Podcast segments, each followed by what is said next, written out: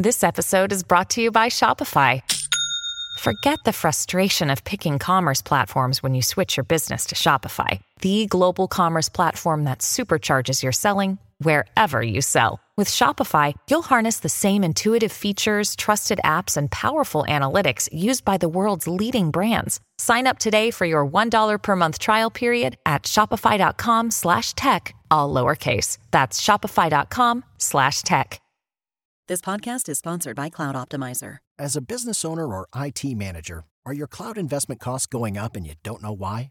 It's time for Cloud Optimizer.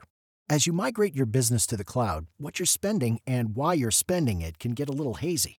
But Cloud Optimizer clears up the mystery and puts the cloud to work for you.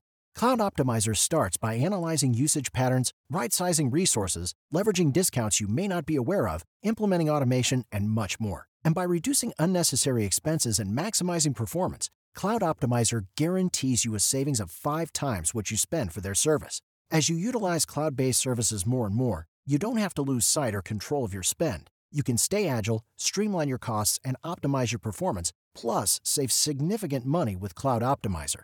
Make the cloud work for you with Cloud Optimizer. Get a free assessment and find out how much you can save by going to cloudoptimizer.com. Go to cloudoptimizer.com for your free assessment. That's cloudoptimizer.com. I built a reputation for basically being pr- prudish, conservative, nerdy, serious, in an attempt to feel that my body was safe and that my voice would be listened to. Hi, I'm Madison Malone Kircher. And I'm Nicole Perkins, filling in for Rachel Hampton, and you're listening to ICYMI. In case you missed it, Slate's podcast about internet culture. Nicole, hello, welcome to the show. Thank you so much for having me. I'm thrilled to have you here, and just to give you a little bit of introduction to the ICYMI guys, that is what I have named our fandom. Uh, Rachel doesn't like it. I love it. Uh, Nicole is the host of the podcast This Is Good for You. She's the author of the memoir Sometimes I Trip on How Happy We Could Be. And uh, if you're a Slate regular, you'll probably recognize her. She was formerly host of Slate's own Thirst Aid Kit. Yay! Thank you.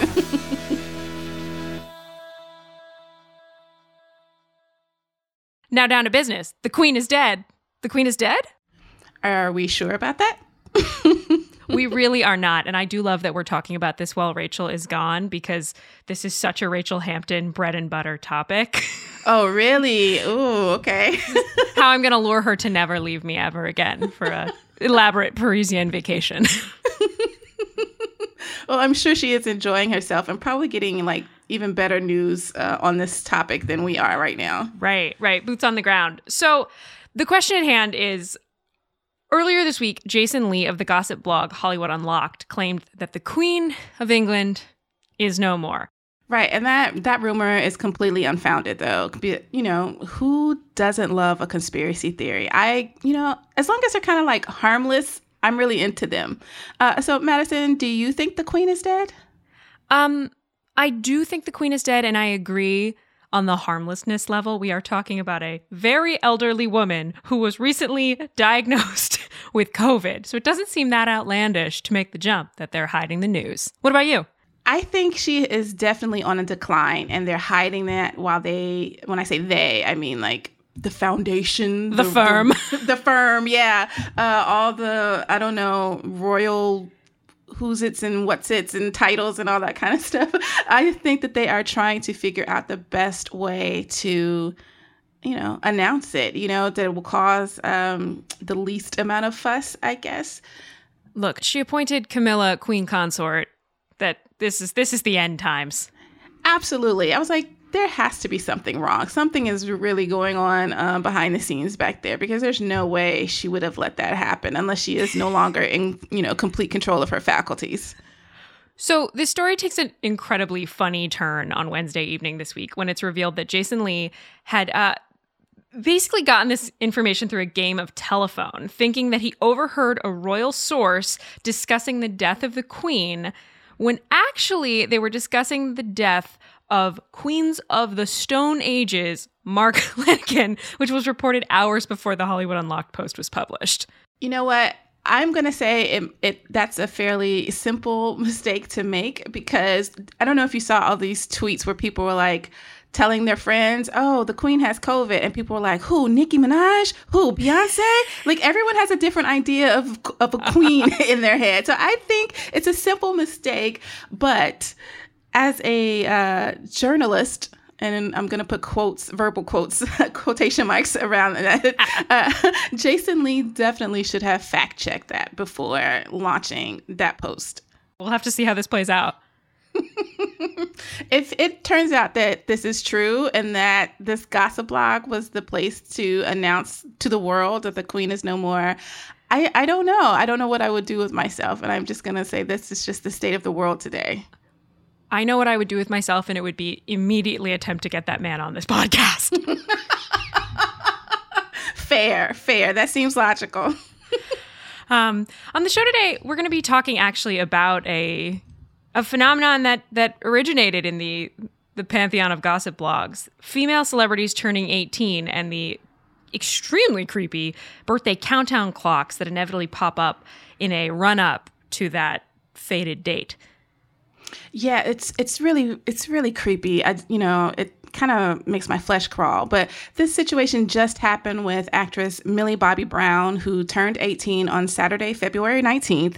Um, but it is absolutely not a new phenomenon. We have seen this time and time again with people like Britney Spears, the Olsen twins, Natalie Portman, Emma Watson, and so many more. It's actually it's actually quite popular, which makes it even more creepy yeah, the the ubiquity is sort of I feel like we're wearing out the word creepy, but I don't have a better adjective handy.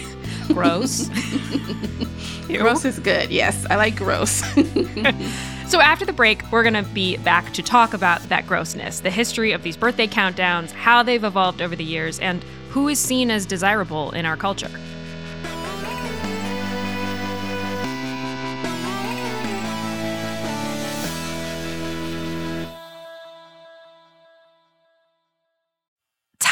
Being able to get a hold of anyone when you have questions about your credit card? With 24 7 US based live customer service from Discover, everyone has the option to talk to a real person anytime, day or night. Yes, you heard that right. You can talk to a human on the Discover customer service team anytime. So the next time you have a question about your credit card, call 1 800 Discover to get the service you deserve. Limitations apply. See terms at discover.com/slash credit card. And we're back with uh countdown clocks. Tick, tick, tick. Last weekend, actress Millie Bobby Brown turned 18. And you know, let's first of all let's just say this: Happy birthday to her. Happy okay, birthday. Yay. Yeah, great. um, but the thing is, turning 18 as a female child star has never been fun. It kind of it comes loaded with a lot of unnecessary stuff. Usually there are a slew of creeps, that's our word again, just hungry, you know, for the day that they can publicly and legally lust after the latest celebrity. And this birthday, unfortunately, was no different. Millie Bobby Brown, who is an actor probably best known for her performance in Stranger Things, uh, a show that. Were you aware this show is still happening? Are you watching this show? I have not watched it since season one, but yes, I am aware that it's still going on. Okay, this was news to me. I thought we had bought out all the Lego Lego waffles, all the Eggo waffles the country's grocery stores had to offer during that first season, and we said farewell. But anyway, it's uh, got another season coming, and Millie Bobby Brown, who plays a character named Eleven, turned mm-hmm. finally 18 this weekend. Right. And as her birthday, you know, got closer and closer, these countdowns to the date of her 18th birthday started popping up all over the internet in places like Reddit. and it's like, of course it happened on Reddit. Where else is right. it going to happen? I yeah, I'm, I'm now trying to rack my brain for like a wholesome Reddit experience, and I'm sure they exist, but personally, for me, I think Reddit is just where creepy and gross things go to thrive. um, I, you know, I have found some nice things on Reddit, but for the most part, you're absolutely correct. There are a lot of like really um, interesting things, shall we say, that I, I click out of very quickly. the closest I've come to a nice thing happening to me on Reddit was one time a photo of me wound up on the front page, and everyone was calling me like a middle aged bitch. And the people defending me were saying things like, no, she's like 30. She's only middle aged if she dies at 60. Thank you wow. so much, Reddit, for having wow. my back. Well, yeah, on a technicality, but it counts, sure. so, as BuzzFeed pointed out, there was this one particular subreddit labeled as NSFW, not safe for work, that appeared with the message at the top this subreddit will open when Millie turns 18, which is February 19th, 2022. User Incognito Igloo posted a screenshot of the forum to a different subreddit, R Awful Everything, alerting people to this gross place. Luckily, they crossed out the subreddit's name to prevent it from spreading even more widely, but the screenshot showed that over 6,000 people were already in that subreddit, and many of the comments responding to the user just kept asking for the actual name of the subreddit so they could join it too. Okay, well, Nicole, you just provided me with another uh, twisted but good thing on Reddit, and it is Incognito Igloo. Uh, refusing to hand over the keys to this creepy subreddit. You know, it do, it should not surprise anybody out there that there are a lot of creeps and perverts and gross people out there on the internet. Surprise! Welcome to ICYMI. this is a really disturbing thing to witness, and I cannot imagine what it is like to be Millie right now, you know, wanting to relish the joy of her birthday. Turning 18 supposed to be fun. Uh, but instead, you know, experiencing that joy and that fun peppered with headlines popping up everywhere pointing about, you know, how quickly people are just jumping on this sexualization bandwagon. Yeehaw, Millie Bobby Brown's 18. Yeah. I mean, you know, again, this isn't such a, a, new phenomenon after all. People have been tracking child stars' ages for years, especially for the girls. Uh, the first modern example I think we have is Britney Spears. Oh, yeah. I was not expecting that, but I appreciate the impression. it's my one party trick. I do a pretty good Britney. When she turned 18 in 1999, there were all kinds of tabloids publishing headlines like, Britney's a big girl now. It's really unsurprising that this sort of discourse surrounded her at the time because people were so busy sexualizing her throughout her entire teenage years. Yeah, Britney's a big girl now, but don't worry, she'll still put on the schoolgirl uniform, which we really know you're all in it for anyway. Mm. Uh, Another example is, of course, the Olsen twins, who you mentioned. You know, radio station shock jocks and internet forums spent a lot of the early 2000s, you know, checking their their creep Timexes to see if the Olsens were 18 yet. It's really nasty. I remember seeing uh, a website that was just the the clock. It was like this big red uh, digital clock that was counting down, and I was just like, why? Why? I mean, we know why, but it was still just nasty learning to code was a mistake. Uh, David Spade actually even made a joke about it on SNL. You know, it is wild to see, A, what passed for a joke in those days, and also just the cavalierness with which this topic was discussed as though it was totally normal to be like, and yes, now it would be legal for you to have intercourse with this person who yesterday was a child. How fun. Right. And it seems like, you know, as the internet grew and this trend went online, it only continued to pick up steam as so many other famous girls were subjected to it. Hilary Duff, Lindsay Lohan, Natalie Portman, Emma Watson, and the list unfortunately just keeps going and going. I really respect your proper pronunciation of Lohan. Uh, my mind, when Lindsay Lohan joined TikTok and said her own name, and I discovered I'd been saying it wrong for my entire life, it was blown. I don't understand how no one has ever asked her to say her own name before, but it, you know. Well, the the era where she developed that like hybrid European Russian, I was born in a country not of this earth accent, you know, things things got a little lost there. True. Well, in recent years, the women who have been subjects to this alarming lust clock have come forward to speak about their experiences. In 2017, Mara Wilson, known for her childhood turn in Matilda, wrote an essay in Elle magazine where she shared what living with this sort of objectification was like. Nicole, do you want to read a little bit from that? I feel like we should hear from Mara. Sure. As soon as I'd hit puberty, it had become okay for strangers to discuss my body. Every time I stumbled across an article about myself, every fear I had about my pubescent body was confirmed. I was ugly, which as a woman made me useless, or I was cute, which made me an object. I was grown up, which made me vulnerable. Because I was a child actor, my body was public domain. She even goes on to bring up Millie Bobby Brown specifically, who had turned 13 that year, because Wilson could already see the discourse forming around Brown that had formed around her in her experience. It really was. I'm thinking back now to that that one season of Stranger Things I watched because it was, you know, happening on Twitter and I didn't want to miss out. It was wild to watch the way people talked about Millie Bobby Brown, you know, as that shaved head haircut of hers grew out. it was mm-hmm. like, oh, she's hot now. No, she's she's a teen. She's this is a child. Right. And Mara's major point in this was the way that public figures like Brown or Wilson or any other woman whose body is, you know, completely sexualized on the internet is that it dehumanizes them as people. The commenters aren't thinking of them as real people living next door or going to school or going grocery shopping, but they are this sort of other untouchable thing. I'm going to invoke a, a, one of our favorite and least favorite terms here on ICYMI. The parasocial relationships we have with celebrities have gotten more and more intense, obviously. This is not a mind blowing concept, but have gotten more intense with the rise of social media. And I think that also plays into this countdown clock mm-hmm. situation. Right.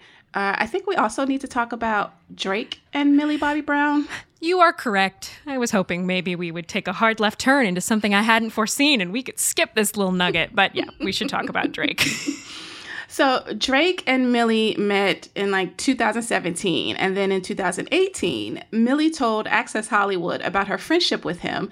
What advice does he give you? Like, what does he say? Uh, about boys. He helps me. What? Yeah, yeah, yeah. He's great. He's wonderful. I love What's him. His advice with boys? You know, that stays in the text messages. Which I guess is sweet, or maybe could be, but there's also something really unpleasant about a 32 year old man who is friends with and giving advice to, and not just regular advice, like dating advice, to a 14 year old girl.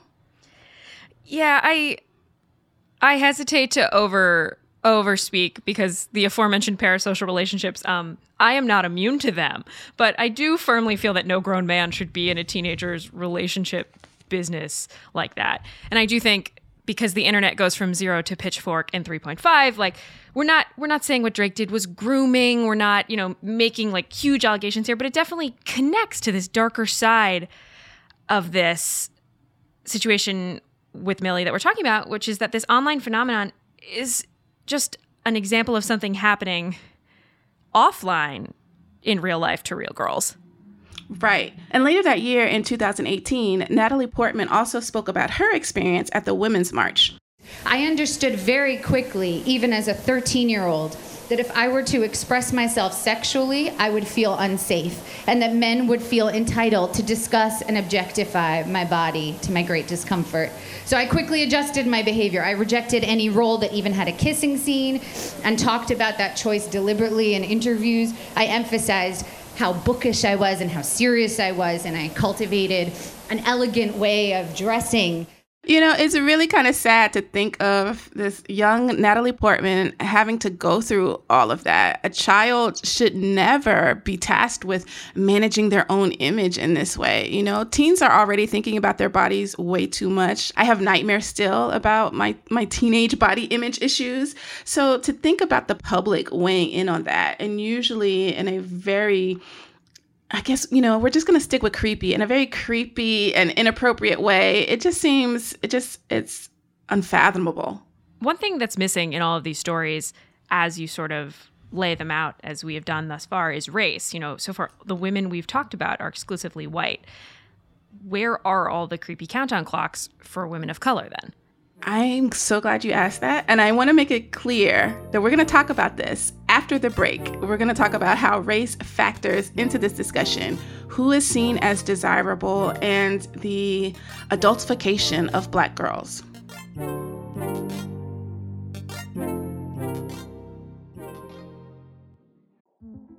In 2007, TV network CBS dropped 40 kids in the middle of the New Mexico desert as part of a brand new reality show. These kids would have to build their own society from scratch. And if this sounds like Lord of the Flies to you, well, it was meant to. We were on this mission together and we were going to prove to the world that we could make a better society than adults could.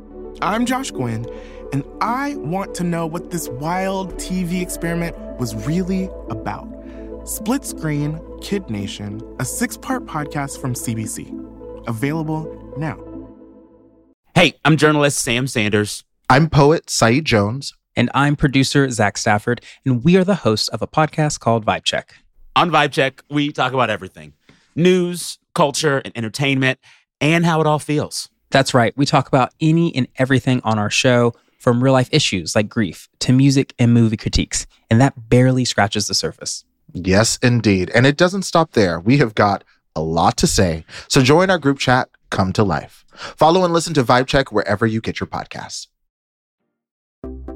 Hey there, ICYMI guys. Uh, thank you so much for listening to the show. Wanted to take a moment to shout out anybody who might be listening for the first time.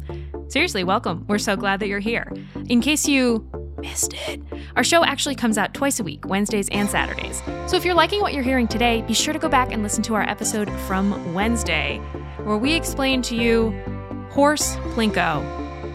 I will not say more. You gotta listen. Okay, we're back. So, Nicole, before the break, you set us up so well. Why do you think black girls are being left out of these discussions? Well, you know, before I get into that, I do want to make sure that everyone understands that no one is asking for these countdowns. No one wants right. these countdowns for anybody. So I'm not out here crying for black girls or any other people of color to be included. But the lack of these countdown clocks is a yet another illustration of who society deems as desirable. Plus, when we talk about the adultification of black girls, it comes into play when we think, well, they don't need a countdown because they're already considered mature enough, or maybe they look old for their age already. So people are already being uh, creepy and inappropriate with them. So it's just kind of this whole idea that black girls don't get to be kids and they don't get to have uh, a childhood anyway. So they're already getting all kinds of stuff projected onto them. Right. I know I keep using the word twisted. Twisted and creepy are apparently the only words I know today on the show, but it is very bizarre to see in some warped way how these countdown clocks are like a show of respect, a tiny, tiny layer of protection that is only being offered to young white female celebrities. And again, it comes back to who gets that protection because not all black girls do. I don't know if you remember the 2013 Oscars uh, when Chrissy Teigen said mm. something about nine year old, then nine year old Quvenzhané Wallis, who was Oscar nominated. What were you doing at nine, Chrissy Teigen? I certainly wasn't being nominated for. Academy. I'm still not being nominated for Academy Awards. Quvenzhané was, you know, a delightful young girl being nominated for Beast of the Southern Wild. Eventually, she went on to, I think she was the star in Annie, right? Yep. And Chrissy was just like, is it okay to call a small child cocky? I am forced to like Quvenzhané Wallis because she's a child, right? Okay, fine. Never tweet. Just don't do it. and then the Onion took that tweet from Chrissy and they they like ramped it up a notch and they said everyone else seems afraid to say it, but that Quvenzhané Wallis is kind of a c word, right? And it's just like, oh, uh, no, that Quvenzhané Wallis is a nine year old. Leave her alone. So again, it's just kind of like who gets to be, you know, coddled and protected and safe from criticism? Uh, because I'm telling you, if there had been, you know, if that had been a, a nine year old white girl all hell would have broken loose. But the reaction to both Chrissy and the Onion's tweet was just like, oh, guys, you should take a joke. No, no, that's not funny. Don't talk about a child that way. It's just, it's bizarre. It's twisted. It really is. And I think it also is kind of a you know, for some people, it might be a countdown for how long they actually can't find them desirable. Like, okay, mm. they're 18 and they only have so so much time left in their in their youth. So maybe this is something, uh, you know, that speaks to that. I don't know. It's really hard to get into the head of anyone who is, you know, clicking on these clocks in the first place or even just uh, establishing them. Yeah, who are you? Show yourselves publicly so we can shame the shit out of you. You know, if you had told me last year that we would still be counting down to the 18th birthday of famous girls, I would not want to believe you, but I would have to. I would obviously have to. And these countdowns, they just feel so dated and old, like they belong in a Perez Hilton post or something. I don't understand why they're still going on. But as we saw last week, and unfortunately we'll probably keep seeing them, they are alive as ever. So instead, we'll just keep counting down until the Queen's 96th birthday, which is totally going to happen.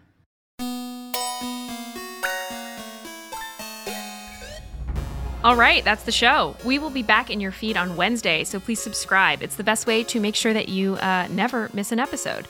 Leave us a rating and review in Apple Podcasts or Spotify, and uh, tell your friends about us. Drop our name into your favorite uh, subreddit. You can follow us on Twitter. We are at ICYMI underscore pod. We love it when you DM us questions, concerns about the general state of the internet. We have many. Um, and you can always email us, ICYMI at slate.com. We might just have you on the show.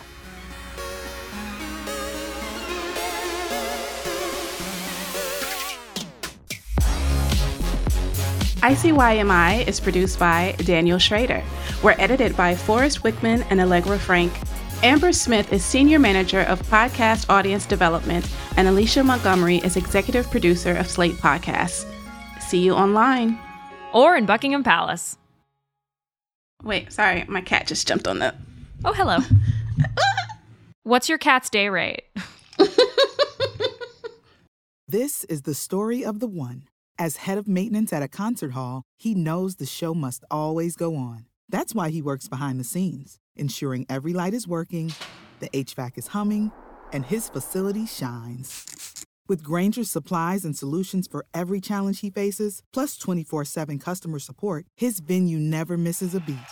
Call quickgranger.com or just stop by. Granger, for the ones who get it done.